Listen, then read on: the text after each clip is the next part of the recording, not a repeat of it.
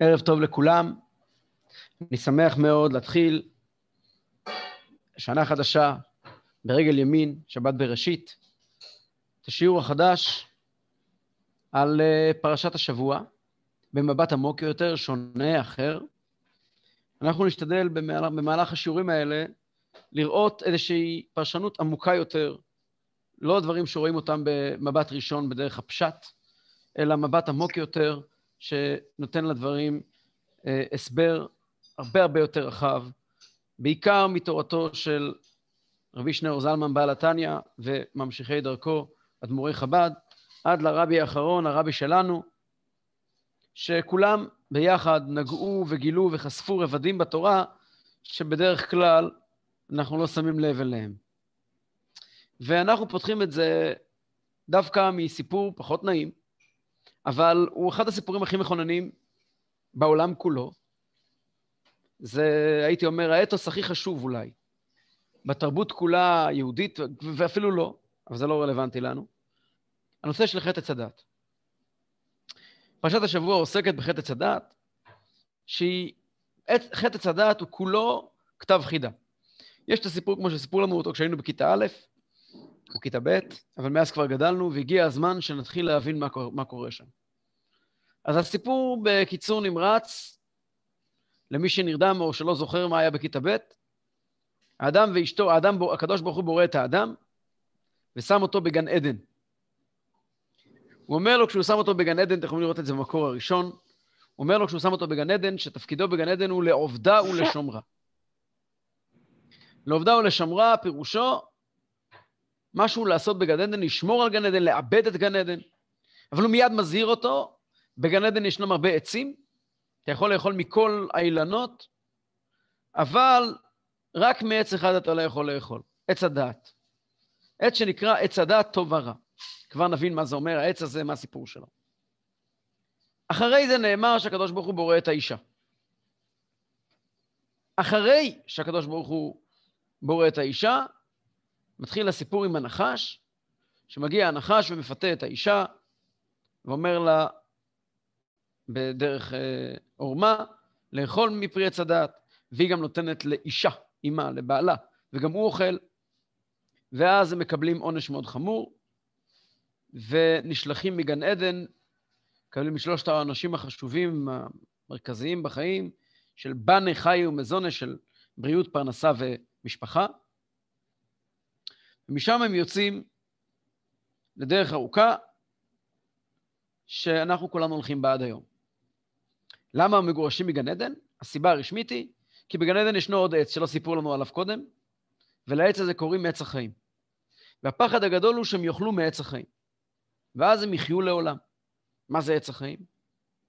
מה זה עץ הדעת? למה האדם לא יכול לאכול מעץ הדעת? מה קורה פה בכלל? אז בואו נקרא פשוט את הסיפור, לפחות את השלושת הפסוקים הראשונים, כפי שהם המקור. יש לכם את זה מיד בתחילת דף המקורות. בראשית ב', פסוק ט"ו, מיד אחרי שהאלוקים בורא את האדם, ויקח אדוני אלוהים את האדם, ויניחהו בגן עדן לעובדה ולשומרה. ויצב אדוני אלוהים על האדם לאמור, מכל עץ הגן אכול תאכל. ומעץ הדעת טוב ורע, לא תאכל ממנו, כי ביום אכולך ממנו, מות תמות. אז השאלות שמיד נשאלות שקוראים את המילים האלה, לא שאלות עיוניות. השאלה הראשונה זה מה כתוב כאן. אז נתחיל מתרגום. עץ הדעת טוב ורע. מה זה עץ הדעת טוב ורע? אומר אונקלוס, זה התרגום הבסיסי ביותר לתורה, יש לכם את זה מיד אחר כך, ומאילן דאכלי פירוהי, מהאילן שאלה שאוכלים את פירותיו, חכמין בין תו לביש, יודעים להבדיל, להחכים ולדעת את ההבדל בין טוב לרע, לה תאכול מיני, אל תאכל ממנו. אז מה זה עץ הדעת טוב ורע? מסביר לנו אונקלוס, הפירוש הפשוט ביותר, אונקלוס תמיד הוא הפשטן הכי גדול, עוד יותר אפילו מרש"י, הוא הפשטן הגדול והמרכזי, וגם הפרשן המרכזי ביותר לתורה, והחשוב מכולם.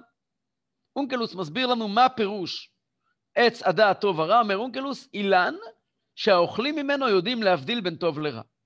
נו, אז למה שלא יאכל ממנו? למה כל כך רע לדעת להבדיל בין טוב לרע?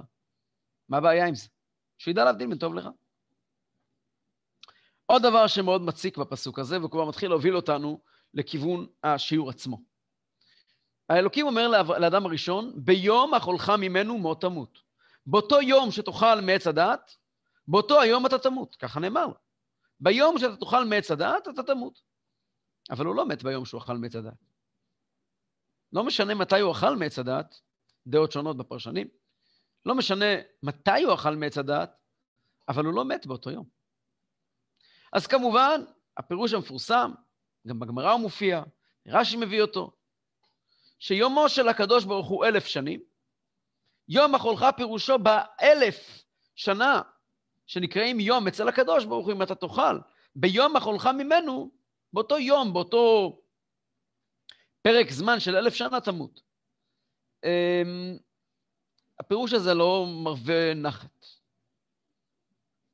כשקוראים כזה פירוש הוא ודאי נכון, אבל uh, יש בו קושי גדול. כי כשאנחנו אומרים, אלוקים לא דיבר על היום שלו, הוא דיבר על היום של האדם. הוא אמר לאדם, ביום אכולך ממנו, לא ביום אוכלים ממנו. ביום שאתה תאכל מה, מה, מפרי עץ הדת. היום שלך זה יום, זה יממה. השבת תהיה יממה, ששת ימי המעשה אלו שישה יממות של 24 שעות. אם אלוקים אומר לאדם, ביום אכולך ממנו, אז אי אפשר לברוח מזה. יום אכולך ממנו זה היום שבו תאכל ממנו. ביום שבו תאכל ממנו, בוא תמות. אי אפשר לברוח מזה. מה הפירוש? הרי לא קרה. אז uh, ישנם הסברים שונים, וההסבר הכי מעניין הוא ההסבר של הרמב"ן. אני אומר לכם עכשיו, תזכרו את זה לכל השיעורים בעזרת השם, הרמב"ן הוא פרשן מאוד מיוחד ואהוב. הרמב"ן, שהיה חכם ספרדי במאה ה-13, אה, במאה ה-13, היה, היה גם מקובל גדול וגם פרשן ענק. והפרשנות של הרמב"ן למקרא, צריכים לדעת שלמקרא ישנם שלושה פירושים מרכזיים שנקראים שלושה מטיבי לכת. הראשון שבהם זה רש"י, השני זה אבן עזרא, רבי אברהם אבן עזרא, שהיה גם הוא ספרדי, במאה ה-11, והשלישי זה הרמב"ן. הרמב"ן, רבי משה בן נחמן, מתייחס תמיד גם לדברי אה, רש"י וגם לדברי אבן עזרא, ולכן הוא כולל את כולם, את כל מי שקדם לו, אבל הוא גם פותח דרך חדשה, כי תלמידיו של הרמב"ן כתבו הרבה פרשנויות לתורה, שזה פירוש הריקנטי, ופירוש רבינו בחיי, ועוד פירושים רבים שכולם אה, שופכים אור על דברי הרמב"ן. בהחלט הרמב"ן נחשב בינינו אחד הפרשנים הכי הכי מרכזיים לתורה, שהפרשנות שלו היא הרבה מעבר פרשנות לתורה, היא נותנת, שופכת אור על הרבה מאוד תחומים ומרכזים בחיים, ובפרט שהוא מחובר עם תורת הקבלה בצורה מאוד חזקה ויסודית, שכל מה שמתבהר בהמשך בקבלה, רואים את היסודות של זה אצל הרמב"ן. והרמב"ן אומר הסבר שהוא קצת פילוסופי, אבל הוא נורא הגיוני. הרמב"ן אומר, הבאתי את דברי הרמב"ן בפנים, אני לא אקרא אותו מבפנים, אני אומר אותו בעל פה, אבל יש לכם אותו בדף. הרמב"ן אומר דבר נורא פשוט. האדם היה יציר כפיו של הקדוש ברוך הוא. הקדוש ברוך הוא ברא את האדם. האדם היה סוג יצור כזה שלא שייך למוות בכלל. מוות זה חידלון. מוות זה כאשר דבר לא יכול להחזיק מעמד יותר. ידועים דברי רבינו בחיי תלמידו של הרמב"ן, תלמיד תלמידו, אבל לא משנה, הוא מחזיק את עצמו תלמיד של הרמב"ן, שכותב שכאשר אדם נולד, הוא מתחיל למות. תינוק בן שנה, ברגע שתינוק יוצא מרחם אמו, הוא למעשה האדם הכי בריא בעולם, מכיוון שיש לו תפוגה מאוד מאוד מאוד רחוקה. אדם בגיל 30, בשיא כוחו, כבר איבד 30 שנה מהתפוגה שלו, יש לו עוד כמה שנים הוא יוכל לסחוב כאן. עוד 90 שנה, זה לא הרבה. לפני 30 שנה הוא יכול היה להחזיק 120 שנה. אנחנו לא רגילים להסתכל ככה על החיים, אז הסתכלות, הסתכלות נורא מעניינת. הסתכלותו של רבינו בחיי, שהוא אומר, דע לך, אדם, ככל שהוא מתבגר, הוא חי פחות, הוא מתקרב לסוף שלו. אבל האדם, בבריאתו כ... ויפח השם אלוקים, ויפח באפיו נשמת חיים, שהאלוקים נפח באדם נשמה ונתן לו איזשהי אה, חיבור לאינסוף, לקדוש ברוך הוא, אז האדם הוא חי לעולם, האדם הוא לא, סיפור, הוא לא דבר ש, יכול להשתנות. כאשר האדם אכל מעץ הדעת, אומר הרמב"ן, תכף נבין גם למה זה קורה, למעשה הוא חוזר להיות, הוא הופך להיות בריאה כמו כל הברואים. הוא נהיה דומה לחתול ולכלב ולכל דבר בעולם שחל עליו חוקי החידלון. ולכן ביום אכולך ממנו מות תמות, אין הכוונה שברגע שאתה תאכל את הפרי, באותו יום אתה תעצום עיניים ותשכב לנצח. לא, לא זה הפירוש מות תמות. אומר הרמב"ן, ביום שתאכל מהפרי הזה, אתה תהפוך לבן מוות, מות תמות. אתה תהפוך ליצור שיכול למות. אתה לא צריך גם למות בשביל זה. אפשר לחיות אלף שנה ולהיות בן מוות. להיות אדם שראוי למות, ששייך למוות. וזה יקרה ברגע שתאכל מפרי עץ החיים, מפרי עץ הדעת. למה? למה אם בן אדם אוכל מפרי עץ הדעת, הוא הופך לבן מוות? יש אגב, בגמרא יש כזה לשון, על אה, ארבעה חכמים, חכמים גדולים מאוד, שאומרת עליהם, אומר עליהם תלמוד, אומרת עליהם הגמרא, שהסיבה היחידה שהם מתו זה בגלל חטא הדת. זה נאמר על ישי, אבא של דוד, זה נאמר על עמרם, אבא של משה, זה נאמר על בנימין, בנו של יעקב, ונאמר על כלאב, בנו של דוד. ארבעה אנשים בהיסטוריה שכתוב עליהם בגמרא שהם מתו בעטיו של נחש. כלומר, הם בעצם לא היו ראויים למות, אבל מה לעשות, אנחנו בני אדם. המושג הזה, מה לעשות, אנחנו בני אדם, מעפר עטה ולעפר תשוב, זה דבר שקרה בעקבות חטא הדת. למה? עוד דבר שאנחנו נצטרך לברר היום, זה כמובן מה הסיפור הזה של עץ החיים. אתם יכולים לראות את הסיפור כולו, אנחנו לא נקרא אותו, אתם מכירים אותו כבר, את הסיפור עם הקללות, אבל בסיום הפסוק, בסיום, בסיום הסיפור, בפרק, בפסוק כ"ב, אתם יכולים לראות מולכם בדף המקורות, אחרי כל הפרשה של חטא הדת, ויאמר אדוני אלוהים, אין האדם היה כאחד ממנו לדעת טוב ורע, ועתה פן ישלח ידו ולקח גם מעץ החיים, ואכל וחי לעולם. האדם הוא כאחד ממנו, האדם הוא דומה לנו. לנו זה למלאכי השרת, הוא יודע טוב ורע כמונו, כעת היה לנו טעות, איזשהו פשלה. האדם פתאום גילה סוד גדול שהוא לא היה אמור לדעת, הוא יודע טוב ורע. אני ממש מפחד, מה יקרה אם הוא יאכל מעץ החיים וחי לעולם? היצור הזה עוד עלול לדעת יותר מדי, כי זה נשמע משהו מאיראן. אז צריכים היה לתת לו כדור בראש. הוא יודע יותר מדי. נוציא אותו מכאן. זה לא נשמע דבר הגיוני כל כך. מה כתוב כאן? העיקר שלא יאכל מעץ החיים. מה הפירוש?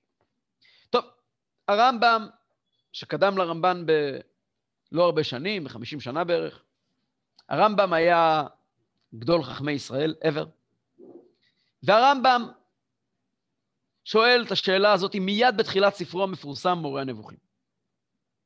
ספר מורה הנבוכים, ספר הפילוסופי של הרמב"ם. ומיד בהתחלת הספר, בפרק השני של החלק הראשון, ספר מורה הנבוכים מחולק לשלושה חלקים, חלק ראשון, חלק שני, חלק שלישי, חלק ראשון, פרק שני. מיד בפרק השני, פותח הרמב"ם, יש לכם פה את רוב הפרק, אולי אפילו את כולו הבאתי, אני אומר אותו בעל פה, אבל יש לכם את זה מול העיניים. לא, אני דילגתי פה בתוך הפרק בציטוט.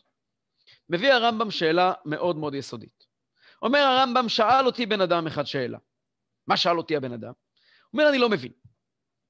אני קורא את הפסוקים, ואני רואה שם שפליין A, פלן A של הקדוש ברוך הוא היה שהאדם לא יאכל מעץ הדת. זה היה פלן A. ואז הוא לא ידע טוב ורע. האדם חטא. פלן B, אחרי שהוא חטא, קיבל מתנה. הוא יודע טוב ורע. זה נשמע לך הגיוני? לדעת טוב ורע זה דבר טוב או דבר רע? לדעת להבחין בין טוב ורע. כל בוקר אנחנו מברכים, ברוך אתה השם אלוקינו מלך העולם, הנותן, הנותן לשכבי בינה להבחין בין יום ובין לילה. שמחים לדעת להבחין בין יום ובין לילה. זו הברכה הראשונה בברכות 18 גם כן. מיד אחרי שמסיימים את שלושת ברכות השבח לקדוש ברוך הוא, ברוך אתה השם. מגן אברהם, חיי המתים והקל הקדוש, מבקשים מהקדוש ברוך הוא דעת. אתה חונן לאדם דעת, זה הדבר הראשון שמבקשים מהקדוש ברוך הוא. תן לי קצת דעת. יש דבר יותר חשוב מדעת? ובמוצאי השבת אנחנו אומרים הבדלה בכונן לדעת. מבקשים מהקדוש ברוך הוא שייתן בינה להבחין בין טוב ובין רע. כמו שהגמרא שואלת, המשנה שואלת, מסכת ברכות, למה אנחנו עושים הבדלה בכונן הדעת? אומרת הגמרא, אם אין דעת, הבדלה מנין, אם אין לנו דעת, אין לנו יכולת להבחין בין דברים. והיכולת להבחין בין דברים היא יכולת מאוד חשובה, ומאוד יסודית, ומאוד בסיסית, בעצם היותנו. ומה אנחנו מבקשים מהקדוש ברוך הוא לפני שמבקשים כסף ובריאות? בקשת הבריאות היא הבקשה החמישית. הרבה לפני כן מבקשים, הדבר הראשון, תן לי דעת. תן לי דעת להבחין בין טוב לרע, בין נכון ללא נכון. מה הבעיה הגדולה? למה הקדוש ברוך הוא לא רצה שהאדם ידע בין טוב לרע? עונה הרמב"ם, הסבר נפלא ביותר. ההסבר הזה הוא הסבר ענק, שהרמב"ם דוחס אותו במילים קצרות כדרכו, למרות שהן יחסית ארוכות. אבל, אבל יש פה יסוד ענק, ענק, ענק בהסתכלות בכלל על החיים. אומר הרמב"ם, אנחנו אנשים מאוד תחתוניים, ולכן אנחנו רגילים להסתכל על כל סוגי הידע באותם המש... באותו, באותו זוג משקפיים. אבל האמת היא שהידע, אם ניקח את הידע האנושי, כל העולם כולו, ונספור את הידע, נבדוק אותו ממה הוא מורכב, נראה שהידע מורכב משני חלקים.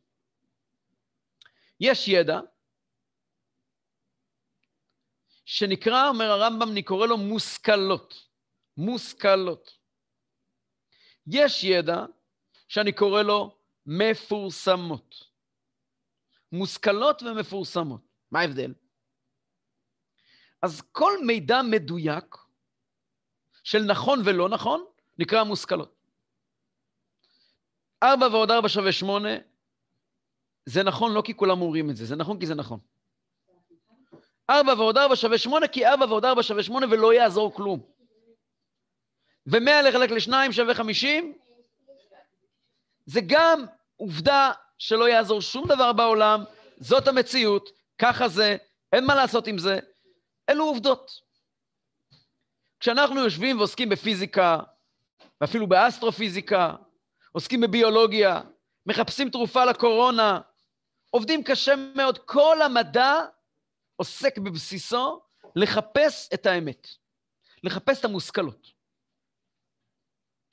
אדם מאוד חכם יודע יותר אמת מאדם אחר. באמת יש אמת ושקר, שחור ולבן. הדבר הזה יעיל או לא יעיל? זו השאלה. הנדסה, ביולוגיה, כימיה, זה כולם מושכלות. יש אבל מדע מסוג אחר, שנקרא מפורסמות. מה זה מפורסמות? מפורסמות זה מה שאנחנו קוראים הטוב, הרע והמכוער. נגיד על מאכל מסוים שהוא טעים, זה לא מדעי. על טעם וריח אין להתווכח. טעים לי. למה זה טעים לי? למה אני אשכנזי? ואימא שלי לימדה אותי שהתבלין היחידי שקיים בארון זה מלח. אז זה טעים לי. השכן שלי שגדל בבית עם קצת יותר מידע על גסטרונומיה, יטעם ויגיד לי, אדוני היקר, לא ברור לי מה אתה אוכל פה. זה כמו לאכול, לאכול צמיגים, מה זה הגפילטה פיש הזה? אצלו יש כאלה תבלינים שאני אפילו לא יודע איך קוראים להם. זה, זה לא טעים, זה מגעיל. האם זה ידע, האם זה מדע מדויק? טעים ולא טעים? סלח לי, זה טעים לי, לא טעים לך, לך, תכין לעצמך אוכל אחר. כשמדברים על יפה, אני אוהב את זה, זה יפה. כל תחום האסתטיקה. זה יפה, זה מתאים. אלו דברים שהמקור שלהם הוא לא אמת, אלא מוסכמות חברתיות. יותר מזה, כל תחום המוסר יושב על מוסכמות חברתיות. יש דברים שכולנו נגעלים מהם נורא, ומסתכלים עליהם בעיניים מאוד מאוד אה, כועסות כששומעים שדברים כאלה קורים, כי התרגלנו. ויש נורמות שהיום הן פסולות לגמרי, ולפני 50 שנה הם היו דברים הכי פשוטים והכי בסיסיים, ויש דברים שהפוך, שנורמות שלפני 50 שנה היו אסורים לגמרי ופסולים לגמרי, והיום דברים הכי בסיסיים, וכל אחד חושב שזה הדבר הכי נורמלי שיש. אין מושג כזה של מוסר אנושי. אין לנו מצפן אמיתי שיודע לכוון אותנו למוסר. המצפן שלנו, המצפן המוסרי שקיים בתוכנו, קיים בתוכנו מצפן מוסרי, הוא מצפן שבנוי בעיקר על פי החברה. היו פילוסופים גדולים במאה שעברה שטענו שיש מוסר אנושי, שופנאוור וחבורתו וגתה, וכל החבורה הזאת, התיאוריה הנפלאה שלהם על המוסר האנושי, התיאוריה הזאת עלתה בעשן אושוויץ, כאשר חסידי שיטתם עשו את הגדולה בנוראות עלי תבל. והשואה הוכיחה בצורה חד משמעית שאין חיה כזאת מוסר אנושי. המוסר בבסיסו הוא שקר. הוא שקר. אם הוא לא יושב, אלו מוסכמות חברתיות. אלו מוסכמות חברתיות או מוסכמות דתיות. דת, זה אנחנו קיבלנו מהקדוש ברוך הוא, מה מותר ומה אסור. אז זה הבסיס, ולא כי כך נראה לי, כי זה מגעיל לי וכי זה לא מתאים לי. אני אתן דוגמה נורא פשוטה לנושא הזה, כי זה נושא חשוב. נדבר רגע על האיסור שלא תרצח. ברומא העתיקה, רצח של תינוקות לפני גיל מסוים היה דבר מקובל לגמרי. ילד קטן, עדיין לא התפתח, מותר להרוג אותו. בגרמניה הלא עתיקה, רצח או טנביה של אנשים שסובלים ממחלות קשות, מפיגור שכלי, נמצאים על, על, על איזשהי פגם גנטי כלשהו, היה מעשה חסד. הנאצים, יימח שמם וזכרם, מיד שעלו לשלטון, ב-33, מיד, אני לא זוכר אם ב-33 34, אבל מיד אחרי שהם עלו לשלטון, תקופה קצרה מאוד, התחילו ב, ברצח שיטתי של חוסים בבתי משוגעים. וראו בזה מעשה חסד. זו ההוכחה הנמרצת לכך שאם לא תרצח לא יושב על אנוכי השם אלוקיך, אף אחד לא אומר שרצח לא יהפוך להיות דבר לגיטימי ונורמלי בחיים שלנו. רק אשר לא תרצח הוא, לא תרצח כי ככה, תינוק בן יומו, ואולי אפילו עובר בימי אמו. ואדם זקן רגע לפני פטירתו שסובל כבר שלוש שנים, מגיעים ואומרים, אל תיגע בו, זה לא מוסרי. למה זה לא מוסרי? כי לא תרצח. רק זה מה שבסופו של דבר גם יגרום שלא יהרגו עם שלם ויכניסו אותו לתאי גזים. אין מציאות של מוסר שיושב על היגיון אנושי. אין חיה כזאת. ההוכחה הטובה ביותר, הניסוי שכל העולם משתתף בו, בחמשת השנים 1940 עד 1945, הוכיח בצורה מאוד ברורה שזה אלו העובדות. אומר הרמב"ם לפני 800 שנה, אומר הרמב"ם, אין דבר כזה טוב ורע. הטוב והרע הם תוצאות של ההסתכלות שלך הסובייקטיבית על הסביבה. זה לא דבר אובייקטיבי, זה סובייקטיבי. זה לא אובייקטיבי, זה סובייקטיבי. טוב ורע זה מושגים סובייקטיביים, ולכן הם קיימים רק בתוך הסיפור שלך, בתוך ה... זה סרט שרץ לך בראש, זה לא דבר אמיתי. משל למה הדבר דומה? שני ילדים רבים ביניהם על קו דמיוני בשולחן, עד איפה מותר לכל אחד להניח את החפצים שלו. מריבה! הם הולכים להורים שהפרידו ביניהם. אז יש הורה שייכנס לתוך המריבה ויחווה את החוויה המטלטלת והקורעת לב של השגת גבול בשולחן, ואתה אתמול אמרת לי ככה, ומחר תגיד לי ככה, וייכנס לתוך הסיפור הזה, כי אנחנו יודעים כולנו שההורה כזה לא יוכל לעזור לילדים שלו. הוא לא יכול לעזור להם, כי הוא לא יכול לתת להם פתרון כשהוא בעצמו הבעיה. הורה בריא מבין שהבעיה היא לא בשולחן בכלל, הבעיה היא שהם רעבים ועייפים ומקנאים אחד בשני כבר ארבעה ימים, ופתרון לא ייתן, לא, אין פתרון קסם לשלוף מתוך הכובע, הוא פשוט יצטרך להסיט את דעתם למשהו אחר, או להגיד להם, די עכשיו עם זה, בואו נעשה דבר אחר. הוא לא ייכנס לתוך הסיפור, רק ככה הוא יכול לפתור אותו. אין דרך להיות חלק מהבעיה ולהיות הפתרון. כשהולכים לטיפול פסיכולוגי, או לטיפול כלשהו, והפסיכולוג או המטפל הופך להיות חלק מהבעיה, הוא מזדהה יותר מדי עם הבעיה, הוא לא יכול לעזור. האדם הוא שם בגן עדן, מסביר הרמב"ם, לעובדה ולשומרה. העולם כולו היה גן עדן. היה בעולם כל מיני כוחות. כל מיני כוחות, כוח כזה וכוח כזה, ששולטים במציאות. האדם היה שלוחו של, של האלוקים לנהל את העולם הזה, לסדר אותו, לארגן אותו, לעובדה ולשומרה. כמו שחז"ל אומרים, לעובדה זה רמ"ח מצוות עשה, לשומרה זה שעשה מצוות לא תעשה. כמו שאנחנו מאמינים שכאשר אנחנו מניחים תפילין, אנחנו מביאים לעולם שפע אלוקי קדוש, כמו שאנחנו מאמינים שכאשר אנחנו חלילה וחס עוברים עבירה, אנחנו פוגמים בסדר העולם, וזה עדיין לא הופך אותנו להיות מעורבים רגשית. אני מניח תפילין, אני לא יודע, אין לי מושג, אני לוחץ על כפתורים. כשאני עובר עבירה חלילה וחס, אדם מדבר לשון הרע, אז אולי במעגל הקרוב הוא מבין מה זה עושה, אבל במעגל הרחוק, כל מיני אוכל בשר בחלב, הוא לא מבין מה הוא עושה. ולכן הרבה מאוד אנשים לא מזדהים עם המצוות האלה, כי הם לא מבינים מה הם עושים. זה פעולות של לעובדה ולשומרה, לטפל בעולם. אתה מקבל את העולם לטיפולך האישי, כעת תטפל בו. לעובדה ולשומרה. ברגע שהאדם אוכל מעץ הדעת, אומר הרמב"ם, הוא עובר ממצב של מטפל למצב של מעורב. הוא מתחיל להיות מעורב רגשית. הוא מתחיל לחוות את חוויית העולם ממקום של קשר רגשי, הוא מסתבך, הוא מתוסבך, הוא סובל. הרמב"ם אומר שכאשר האדם נשלח מגן עדן, הוא נשלח לחיים של סבל לא טכני, אלא סבל נפשי. הרי אדם מאוד בריא, אדם שהוא מסתכל על העולם כעניין טכני, לא פוחד מהמוות, למשל. זה דבר שאמור להגיע, והוא יגיע, והכל בסדר, מה, מה בא הפחד? הפחדים שלנו, מה שמלחיץ אותנו, מה שגומר אותנו בחיים, זה לא, זה הפחדים. זה הצורך שלנו ב, ב, ב, בתחושת ביטחון, הצורך שלנו בתחושת שליטה, הצורך שלנו בתחושת אה, אה, אה, הערכה, כבוד. כל הדברים האלה נובעים מזה שאנחנו נהיינו חלק מהסיפור ולא הפתרון שלו. שימו לב, הבאתי בדף המקורות קטע מבראשית רבה, שם נאמר כך, אחרי דברי הרמב"ם.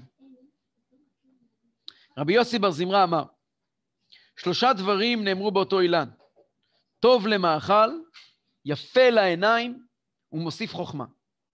ושלושתם נאמרו בפסוק אחד, ותרא האישה כי טוב, מכאן שהוא טוב, וכי תאווהו לעיניים, מכאן שהוא יפה לעיניים, ונחמד העץ להשכיל, מכאן שמוסיף חוכמה.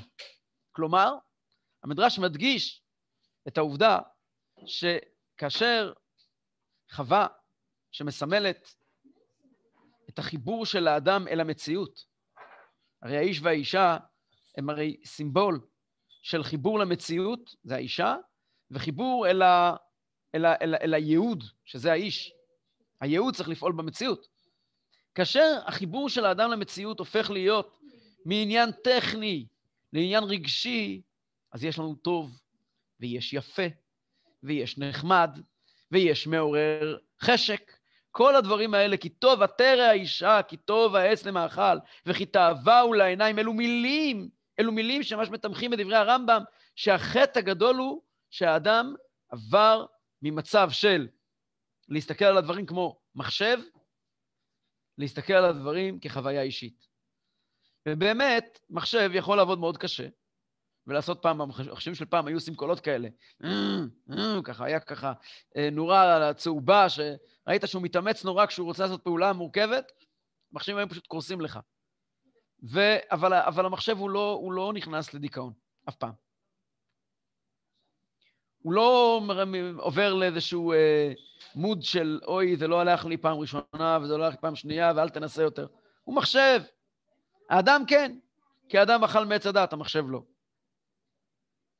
אבל כאן אנחנו נחבר את הדברים האלה עם דברי הרמב"ן.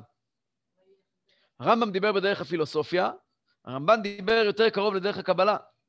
אבל בואו נחבר את הדברים האלה יחד ואנחנו נבין מה קורה כאן.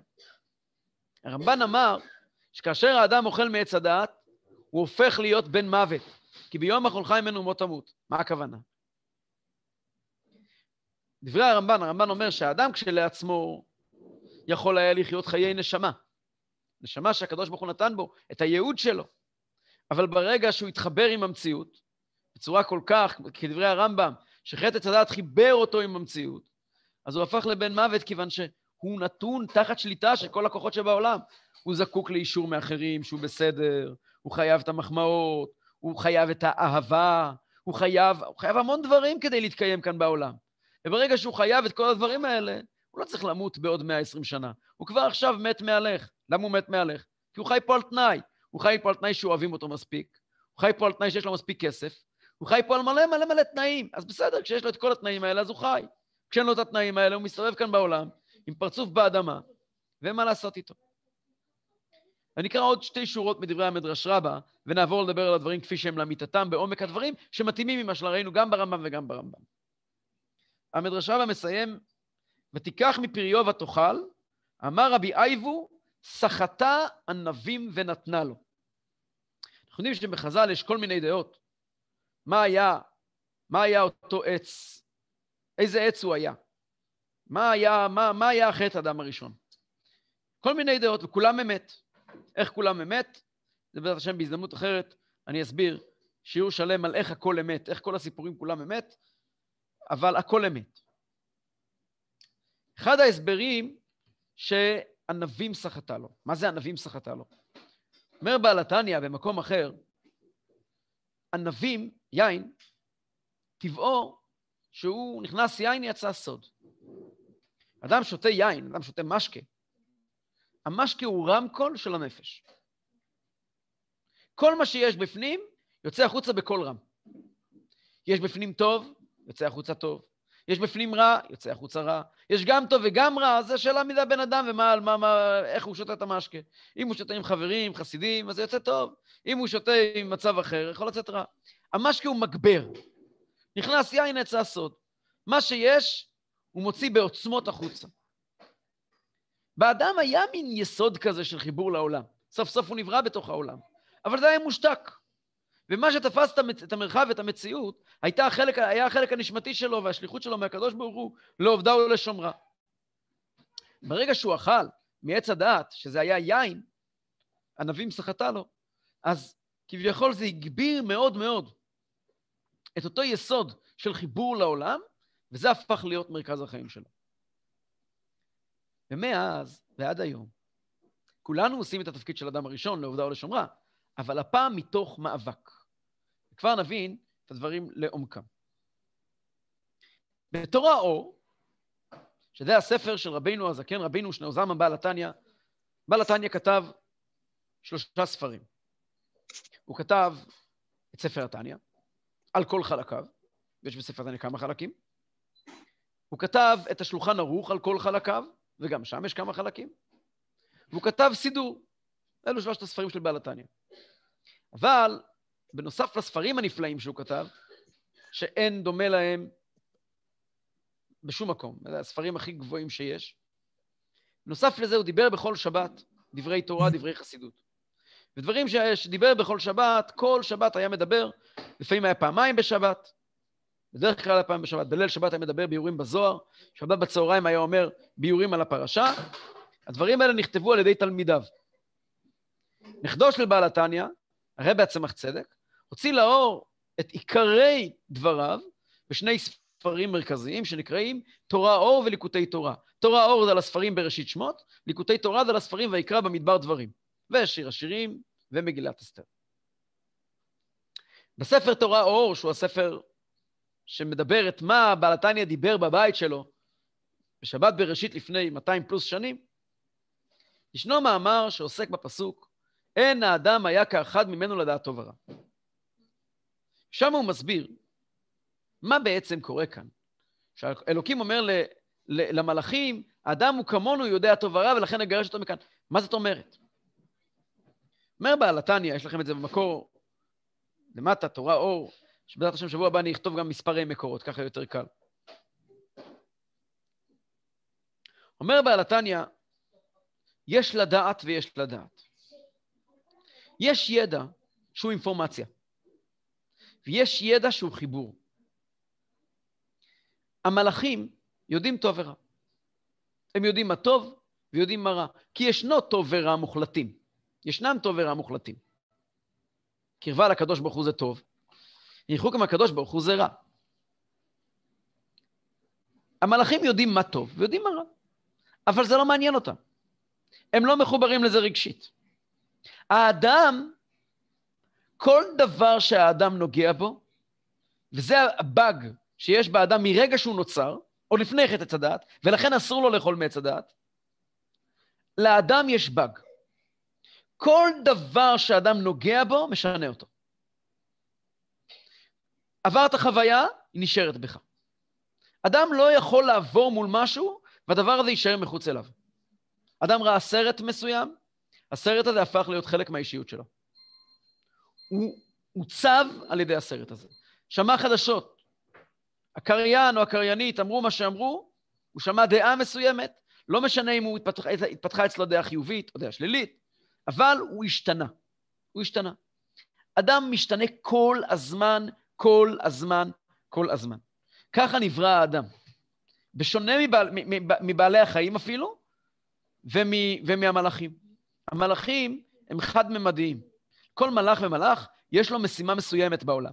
ולכן, כל מלאך מבטא איזשהו צד מסוים של האלוקות, ואולי בהזדמנות אסביר מה זה מלאכים, זה לא הזמן עכשיו. ולכן אולי הוא יודע מכל מיני דברים, אבל כמו שאנחנו יודעים, בעלי חיים יכולים לעמוד לנו על, על, על, על ראש צוק, לעמוד, אתם יכולים לראות איילים עומדים להם בעין גדי על ראש של צוק בגובה של 30-40 מטר, אולי אפילו יותר, אני לא יודע מה, כמה גבוהים הצוקים שם, סתם יותר אפילו, עומדים לך על קצה של צוק בלי שום פחד, והם גם לא נופלים. למה הם לא נופלים? הם יודעים שהם צריכים להיזהר. הם יודעים טוב ורע. הם יודעים, תתקדם עוד צעד אחד קדימה, אתה מתרסק למוות. אבל לא שמענו על איילים שנפלו מגבהים כאלה והתרסקו למוות, אלא אם כן מישהו דחף אותם. והתשובה היא כיוון שהם חד-ממדיים. יש להם תוכנית נורא, נורא פשוטה בחיים שלהם, הם יושבים על דיסק נורא נורא נורא פשוט. ולכן הם יודעים, זה מסוכן, עד פה אני יכול ללכת, מפה אני לא יכול ללכת, מזה אני צריך להיזהר, הכל בסדר. האדם, כל דבר שהאדם רואה, הופך להיות חלק ממנו. אדם נוסע לאותו עין גדי, מסתכל על אותם צוקים, והוא מיד מוציא את המילה שבימינו, בעשור האחרון, נראה לי זו המילה הכי מרכזית, המילה וואו. וואי, איזה צוקים, וואו. מעולם לא היה אייל שאמר וואו, וגם לא היה מלאך שאמר וואו. לא מלאכים ולא, ולא בעלי חיים לא יודעים להגיד וואו. הם לא מתפעלים. כיוון שלהתפעל, פירושו שהדבר פועל בי. ראו. יש פתגם חז"ל שאומר, מה מבין חמור במרק ירקות? מה הפירוש? החמור יודע שמרק ירקות פירושו אוכל. הוא אוהב ירקות, יש פה מרק ירקות. מה מבין חמור במרק ירקות? הוא לא יודע להתפעל ממנו. הוא לא יודע להגיד לך, תשמע, פה יש השקעה, וואה, מה זה? הוא לא מבין, חמור לא מבין במרק ירקות. גם מלאך לא מבין במרק, במרק ירקות. ותרא האישה כי טוב, העץ למאכל, מטבע היותנו בני אדם, אנחנו אנשים מורכבים, שאנחנו מסתכלים על העולם וכל הזמן לומדים. כל הזמן לומדים. אין דקה בחיים שלנו שאנחנו לא לומדים. ומשתנים, ומשתנים, ומשתנים. ומה משנה אותנו? כל דבר שאנחנו פוגשים בו. אתה פוגש חבר, מדבר איתו, השתנית. קראת דף בעיתון, השתנית. למדת דף גמרא, השתנית. למדת מאמר חסידות, השתנית. יצאת משיעור, השתנית. איך אומרים, מורה טוב, מורה לחיים. כשאתה לומד הרבה דברים שאתה לומד, אתה גם מרגיש איך שהם משנים אותך, איך שהם משנים לך תפיסת עולם, משנים לך מבט. אומר הקדוש ברוך הוא למלאכים, האדם נחשף למידע שהיה אמור להיות מסווג, מידע טוב והרע. לכם, המלאכים, זה לא בעיה, כי אתם לא אכפת לכם. אבל האדם הוא יצור שכל דבר שנוגע בו משנה אותו. וברגע שהוא מתחיל לדבר בשפה של טוב ורע, אז הוא הופך להיות בעיה ולא פתרון. בלתני מביא לזה דוגמה מאוד מאוד יפה. נדמה לי שהמקור שלה ברמב"ן, פעם ראיתי, אבל אני אקרא אותה בפנים. וגם על פי פשוט, שמקודם היו ערומים, והיו עסוקים בתשמיש להוליד בנים ולא התבוששו, כמו שהיו אוכלים ושותים, כמצוות השמי. ולא היו יודעים כלל שיש תאווה בזה. אבל לאחר שאכל עץ הדעת וידעו שיש תאווה בזה, אזי קשה לפרוש. זאת אומרת, כל פעולה שהם עשו, גם פעולה שיש בה הנאה, הם עשו אותה בלי לדעת מהנאה שבה. הם פשוט עשו אותה, טכני. ברגע אבל, זה מה שכתוב בתורה, ולא התבוששו, שהם עברו את עץ הדעת, אז מכאן ואילך, הם מתחילים להימשך לכל מיני דברים בעולם, שיש בהם, ולהפריד את, הצורך, את ה, את ה, להפוך צרכים לערכים. וזה כבר סיפור. בעלתניה כותב פה קטע לפני כן, אתם יכולים לראות בפנים, שהמלחמה שלנו בעולם הזה, המאבקים שלנו עם הרע, נובעים כולם מזה שהפכנו להיות חלק מהטבע. כותב פה באריכות, אני אולי אקרא פה איזה קטע, האדם שהוא מבחינת פנימי, יש לכם את זה בדפים, כשידע גם הוא מן הרע, אז יתערב הוא גם הוא ממש עם הרע. כי מבחינת פנימיות אי אפשר להיות כל כך מובדל מהרע. האדם לא יכול לבוא ולומר, אני שומע את הדברים הרעים, והם לא משנים אותי והם לא אכפת לי מהם. אין דבר כזה. כל דבר שאתה יודע משנה אותך. כי, כי אתה בן אדם. ואז הוא קשה מאוד להפריד את הרע.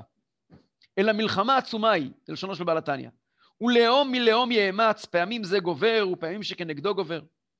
כאשר מצינו ראינו בנשמות ישראל מראש הדורות עד עתה, שהיו כמה עיתים משונים, פעמים בדור אחד היו נשמות שבמעלה עליונה, וניצחו את הרע. ובדור אחר היו רשעים גדולים, שגבר הרע מאוד. והיינו כי כולם נמשכים מאדם הראשון, והיה בו גם כן שינויים, אלו פעמים גברו ופעמים גבר הרע עליו. וכל זה היה לפי שהוא מבחינת פנימיות, ומיד שידע מן הרע נתערב עמו ממש. ואם כן הוא מלחמה גדולה וקשה להפרידו מאוד, אלא עת כך ועת כך. אומר בעל התניא, ההיסטוריה כולה רצופה בסיפורים של אנשים גדולים ואנשים קטנים, על כישלונות, על דורות, שכל דורות שלמים של הצלחה, ודורות שלמים של כישלון, ותקופות, ומצבי רוח משתנים, ומאניה דיפרסיה. אומר בעל התניא, כל הסיפור הזה, זה הכל עץ הדעת. העובדה שאנחנו מחוברים נפשית אל המציאות, ממילא אנחנו עוברים חוויות ומשתנים כל הזמן. טוב, אז זה, הבנו מה זה חטא עץ הדעת. מה המשמעות של הדברים, מה זה עץ החיים, ולמה אנחנו צריכים לדעת את כל זה. אז פה יש לנו טוויסט בעלילה.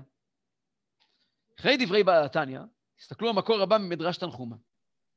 מדרש תנחומה אומר משפט מאוד מאוד מאוד אה, מעורר שאלות.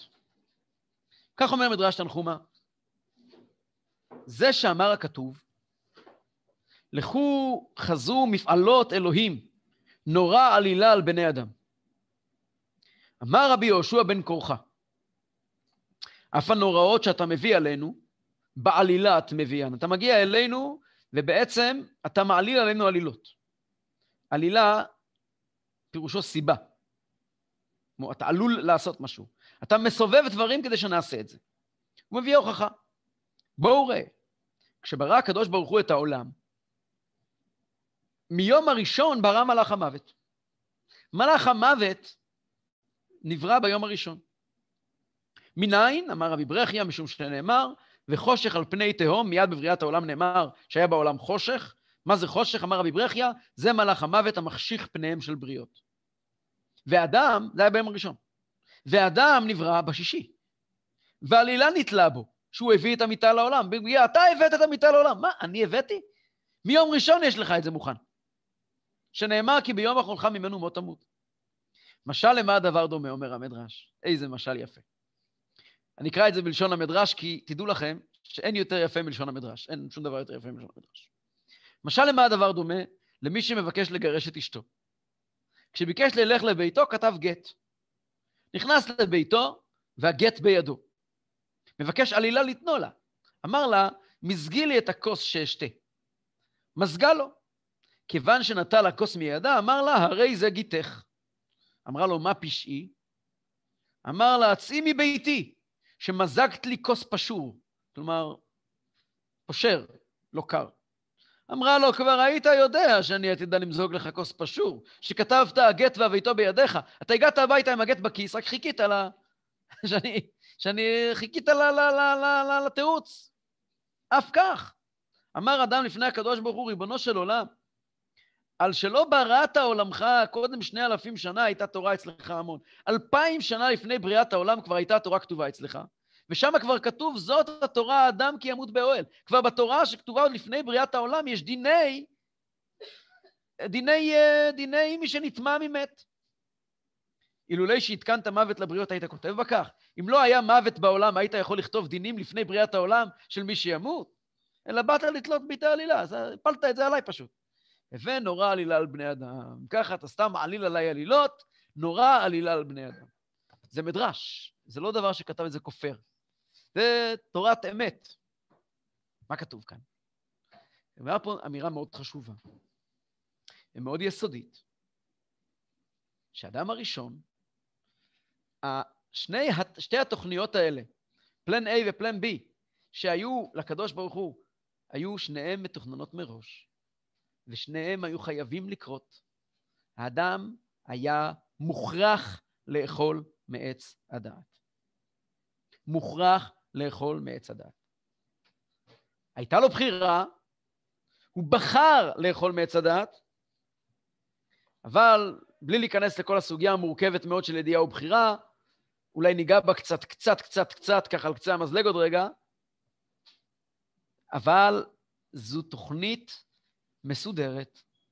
אנחנו לא חיים בתחושת אשמה. בנצרות, להבדיל, הם חיים בתחושת אשם על החטא הקדום. אנחנו לא מדברים על חטא קדמון, ולא חיים בתחושת אשמה. לא ירדנו לעולם לתקן את חטא עץ הדעת, אלא יש משימה שהפרק הראשון שלה הוא חטא עץ הדעת. אה, קצת להסביר את זה, עוד מעט אני אסביר את זה יותר, אבל במילה אחת ככה לתת איזשהו הסבר בזה. אה, אם מישהו פעם מזדמן לו להיות בחדר בריחה. נכנסים לחדר בריחה, אומרים לך, יש לך סיפור רקע. מה סיפור הרקע? יש סיפור רקע מסוים, וכעת יש לך משימה בת 60 דקות או, או, או 90 דקות, לפתור כל מיני יחידות ולצאת מכאן. האדם, סיפור הרקע שלנו, זה כל מה שקרה עד היום. והפרק הראשון בסיפור הרקע שלנו, בחדר בריחה הזה שנקרא העולם הזה, זה חטא צדק. הסיפור מתחיל כך: לפני 5,781 שנים, אתה עברת עבירה ואכלת מעץ הדת. ומאז אתה מעורב רגשית במה שקורה פה בעולם. ועל כן, אתה נמצא כבול אל תוך העולם, קיבלת משימה, משימה שאתה צריך למס... לתת את כל אחד מאיתנו יש את החלק שלו בתוך המשימה הזאת. אתה צריך לדעת לפתור את כל הבעיות, את כל הפלונטרים, בתוך 60 שנה, 70 שנה, 80 שנה, 90 שנה. זה התפקיד שלך. אתה אשם במה שקרה? לא. אף אחד לא אמר שאתה אשם. אתה קיבלת משימה. המשימה היא לעובדה ולשומרה. עקרונית, אם הייתה לך רק נשמה, יכולת לשבת מול מחשב ולפתור את הבעיה. אבל הסבא שלך, שקראו לו אדם הראשון, שזה בעצם אתה, מאיזושהי סיבה, עשה טעות. ובגלל הטעות הזו, אתה לא יכול לשבת במזגן מול המחשב ולפתור את הבעיה, אתה חייב להיאבק בה. כל אחד בגזרת העולם שלו. ואתה צריך להיאבק ביצרים שלך, בנטיות שלך, הטובות גם, הטובות והרעות. אתה חייב להיאבק בטוב וברע כדי להניע מהלכים מסוימים שבסופו של דבר יגלו את העולם כולו בביאת הגאולה. אבל אתה נמצא פה באיזשהו פרק מסוים בתוך הסיפור הזה, והתפקיד שלך לבצע את המשימה שלך. אתה לא בא לתקן כלום, אתה פועל מכוח חטא הדת. מה הכוונה? תסתכלו, הבאתי מהרבי הרש"ב, רבי שלום דוב בר, הרבי החמישי של חב"ד, שכותב כך: כל זה לא היה במקרה, חס ושלום. שבירת הכלים, זה מושג מפורסם בקבלה. ומיעוט הירח, מושג אחר שמופיע במדרש ובגמרא, והוא גם על פי קבלה. וחטא עץ הדעת, וחורבן בית המקדש, הכל עניין אחד. הכל היה גלוי וידוע בדעת עליון שאינו מכריח את הבחירה, והכל בשביל היתרון אור. מה הכוונה? אז אני אנסה להביא את זה לעולם שלנו, ובעזרת השם צריכים, יהי רצון אמרי פי, שאני אצליח להוציא את המילים האלה מהפה. קצת מורכב להסביר את זה, אבל אם אני אצליח, אני מקווה שאני אתן לאנשים חשק לקום בבוקר ולעשות עוד דברים טובים. בואו נסתכל רגע, נציץ רגע. מאוד קל בימים האלה של, של קורונה, שיש ילדים בזום. נציץ רגע לכיתה א', ובואו נקשיב לערכים שהמורה או המורה בכיתה א' מלמדים את הילדים. אז הם מלמדים את הילדים להיות ממושמעים ולהתנהג יפה, ולמלא הוראות, ולהיות ממושמעים, ולהיות מתוקים, ובכללי להיות חמודים ולא לחרוג מה, מהסדר הטוב. ואני שואל אתכם שאלה. אם ילד ילך בדרך הזאת על אמת כל החיים שלו, לאיפה הוא יגיע? הוא לא יגיע לשום מקום. הוא לא יגיע לשום מקום. כדי שאדם יגדל, הוא חייב לפרוץ מסגרת. כדי שאדם יגדל, הוא חייב להתנער מהסינר של אימא. כדי שאדם יגדל, אדם חייב לא להאמין, כשאומרים לו, אתה לא מסוגל או אתה מסוגל לזה, הוא חייב להוכיח שהוא יכול יותר. תהליך ההתבגרות של האדם לוקח את האדם ומעמיד אותו בפני דברים שעליהם לא חינכו אותו. באיזשהו מקום בבית הספר מחנכים את הילדים רק על דברים שהם לא רלוונטיים באמת בחיים שלהם. כי בחיים, נכון שאנחנו חייבים לחיות עם ערכי מוסר, עם ערכי מוסר ועם uh, כל מיני uh, uh, כללים בסיסיים של לא ללכלך את הרחוב, וזבל מי שמלכלך, זבל מי שמלכלך, זבל מי שמלכלך, נכון. אבל uh, אף פרסומאי לא יכול לצאת מזה. חשיבה מחוץ לקופסה, ואף יזם, ואף מפתח, ואף רב. ואם יש רב שכל כולו ילד טוב ירושלים, כל החיים שלו, אז הוא משעמם. זה רב שנותן ברכות, זה לא רב שיכול ללמד משהו. אי אפשר להיות ילד טוב ירושלים ולהתקדם לאיזשהו מקום בעולם שלנו. אז למה שלא נלמד את הילדים איך עושים, איך, איך, איך, איך גדלים troublemakers? אולי נבוא ונגיד, שמע, אייזק ניוטון לא סיים בית ספר. אה, לא יודע, האנשים הגדולים באמת לא היו אנשים שילדים טובים, אף פעם לא היו ילדים טובים, תמיד הם היו ה troublemakers. אז אה, אולי נלמד ילדים להיות troublemakers. מה אתם אומרים על הרעיון? ניקח ילד, במקום ללמוד איתו אה, מתמטיקה והיסטוריה וחומש, ונשב, נלמד איתו את תולדותיו של סטיב ג'ובס, והוא ילמד שילד צריך לא להתקלח ול, ולריב עם ההורים שלו ולברוח מהבית, מהבית ספר. אולי ככה יצא לנו ילד מוצלח. זהו, שזה לא עובד ככה. התוכנית הראשונה שאיתה מחנכים ילדים, היא תוכנית מאוד חיובית. ככה זה עובד. בתוכנית הזאת, בפלן, בפלן A, אתה חייב לשים לאנשים יעד נכון, יעד מסודר. האדם עצמו באיזשהו שלב צריך לפרוץ את היעד הזה ולגדול. ככה זה החיים. ראיתי במאמר של הרבי, זכר צדיק לברכה, שהרבי אמר פעם משפט כל כך נפלא. הוא אמר, כתוב בתלמוד, שכאשר נשמה יורדת לעולם, ברגעים שהיא יוצאת, תינוק יוצא מרחם אמו, אז מגיע מלאך שמשביע את הנשמה במילים הבאות, אומר לה, תהיי צדיק ואל תהיי רשע. צריכה להיות צדיק, זה כל מה שצריך לעשות, ולא להיות רשע, לא לעשות מה שלא צריך לעשות. משביע, מוסבר מאדמו"רי חב"ד הקודמים, מהצמח צדק, משביע מלשון שובע, הרי לא מודע, הוא תינוק. משביע פירושו שנותנים לו כוחות. כוחות להיות צדיק ולא להיות רשע. בסדר? שואל, בעלת, שואל הרבי, למה לא נותנים לו כוחות להיות בעל תשובה? לתקן. למה נותנים לילד כוחות להיות צדיק, וכוחות שלא להיות רשע, ולא נותנים לו כוחות דבר הרבה יותר חשוב ודומיננטי בחיים, להיות בעל תשובה, להיות בן אדם שמסוגל לתקן, להיות בן אדם שמסוגל לפרוץ, להיות יזם אמיתי, להיות מטורף. עונה הרבי, תשובה נורא מעניינת וכל כך נכונה. עונה הרבי, אם אתה תחנך ילד להיות ילד טוב, לפרוץ, אתה לא, אז גם לפרוץ יהפוך להיות חלק מהסדר. לפרוץ חייב להיות דבר שאי אפשר לחנך עליו. אתה לא יכול להשביע, לתת לבן אדם כוח להיות פורץ דרך. לפרוץ דרך אתה צריך לבד. אף אפרוח לא נולד כשהוא, היה, כשהוא נשמע להוראות. אפרוח נולד כאשר הוא התפתח מספיק וקלט שכעת הזמן שלי לתת מכה לביצה ולצאת החוצה. כל זמן שאף אפרוח לא נולד כאשר הוא התפתח באופן טבעי. מגיע רגע מסוים שהוא חייב להרים את המקור ולהגיד, המקום הזה הוא לא בשבילי, לשבור את הקליפה ולצאת החוצה.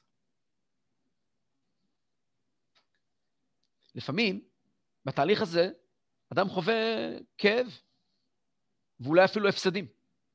ואולי, ואולי אפילו מכות קשות מאוד, שהופכות אותו לנכה בצורה מסוימת במשך החיים שלו.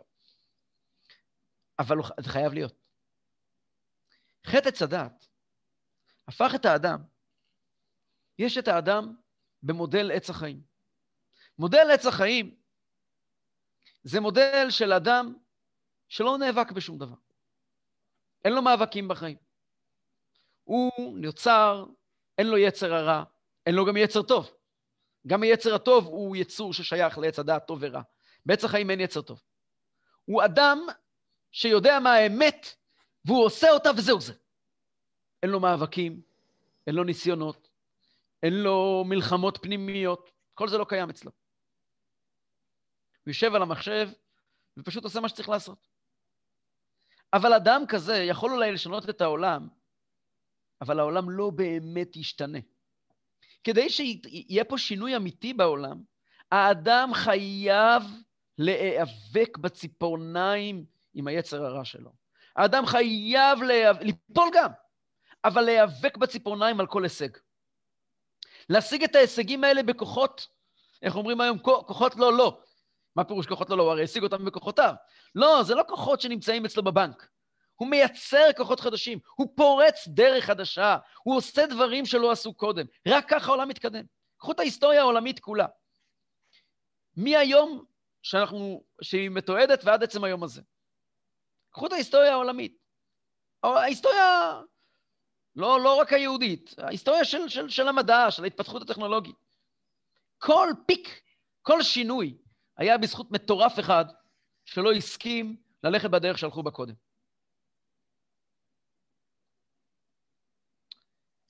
והפעולה וה, הזו של לשנות מציאות יכולה להיות מכוח עץ הדעת. לכן אומר, בעל, לכן אומר הרבי הרש"ב, הדבר הזה יכול להיות רק בצורה של חטא. כאשר, הוא מביא דוגמה לזה, מביא לזה דוגמה נורא יפה, אתם יכולים לראות במקור האחרון, ההבדל בין תורה לתפילה. כאשר אתה מגיע אל הרב, אתה שואל את הרב, אתה אומר לרב, תקשיב, אסיר אה, מרק כזה, נפל בתוכו טיפת חלב. כשר או, או, או אסור לאכול את זה, או טרף. הרב מתיישב, פותח ספר, ואומר על פי הספר, זה עץ החיים. הוא מגיע ואומר על פי הספר, הוא לא אכפת לו מהמרק, זה לא מעניין אותו, הוא לא חווה את הכאב של המרק שצריך להיות מושלך, או של, או של מי שהכין את המרק. אני מדבר על מרק, כי אני, סיכמנו שאתם מכינים מרק כשאני מדבר. אחר כך תשלחו לי תמונות של המרק. אבל בתפילה, תפילה שייכת לעץ הדת. בתפילה אדם בוכה את הנשמה שלו. בתפילה אדם בוכה וצועק לקדוש ברוך הוא על המצוקות שלו. תפילה היא לא תורה, תורה זה, זה סבתא בישלה דייסה, יש לי מתכון, ואני עם המתכון הזה פועל. זה עץ החיים. תפילה זה עץ הדת. תפילה זה המצוקה שלך, השיחה שלך עם האלוקים. האדם, האדם עונה לאלוקים בעקבות עץ הדת. כל אחד מאיתנו מתפלל, הוא חווה חוויה של איזושהי מצוקה ופתרון. וזה עץ הדעת. כשהמשיח יבוא, אנחנו נקבל את עץ החיים. אבל עץ החיים של אז, יהיה עץ חיים חדש. יהיה עץ החיים שבנוי אחרי שאנחנו עברנו את התהליך. כמו אותו ילד שעזב את הבית וגדל, והלך בדרך חדשה, ובסוף מכיר בית חדש, ונראה בדיוק כמו אבא שלו. ונראה בדיוק כמו, כמו כל החלומות וכל התקוות שאבא שלו תלה בו. פתאום הוא מסתכל על הדברים במבט עילי, מבט עליון, מבט מפוכח, מבט, מבט בוגר, אבל זה מבט בוגר אחרי טבילת האש של עץ הדעת. הגאולה תהיה כאשר אנחנו נסיים כל אחד את התפקיד שלו המסוים במקום שלו, ונקבל מבט על העולם חדש של עץ החיים שמגיע אחרי עץ הדת. השיעור הזה נמסר ב- לפני שבת בראשית, שמחותמת חודש תשרי. חודש תשרי כולו הוא כידוע חודש של עץ הדעת. חטא עץ הדעת היה בראש השנה, כחלק מחז"ל, וקוראים אותו בשבת האחרונה, שבת בראשית. מכיוון שבחודש תשרי אנחנו חוגגים את הבן שחזר הביתה, את הבן העובד. מי שהיה במפגשים הקודמים, בשיעורי ההכנה לחגים, דיברנו על זה בהרחבה גדולה, שמחודש תשרי אנחנו יוצאים אל החורף, אל המאבק היומיומי. והמאבקים, את הכוח אליהם אנחנו מקבלים מחטא עץ הדת, מהסיפור הזה של האדם הראשון. השיעור היה מוקדש לזכותו של... אה, ביקשו ממני להקדיש את זה, רגע, אני אומר את השם שוב פעם. ביקשו ממני להקדיש את זה לזכות יהודה עומרי בן רחל ומאיר. הפרויקט כולו מוקדש לידידי האהוב, רב מוישה בן מולוק לרפואה שלמה וקרובה, ולוי יצחק בן שרה לרפואה שלמה וקרובה, ולכולכם, שבת שלום. שבת שלום, תודה רבה. תודה רבה. תודה רבה.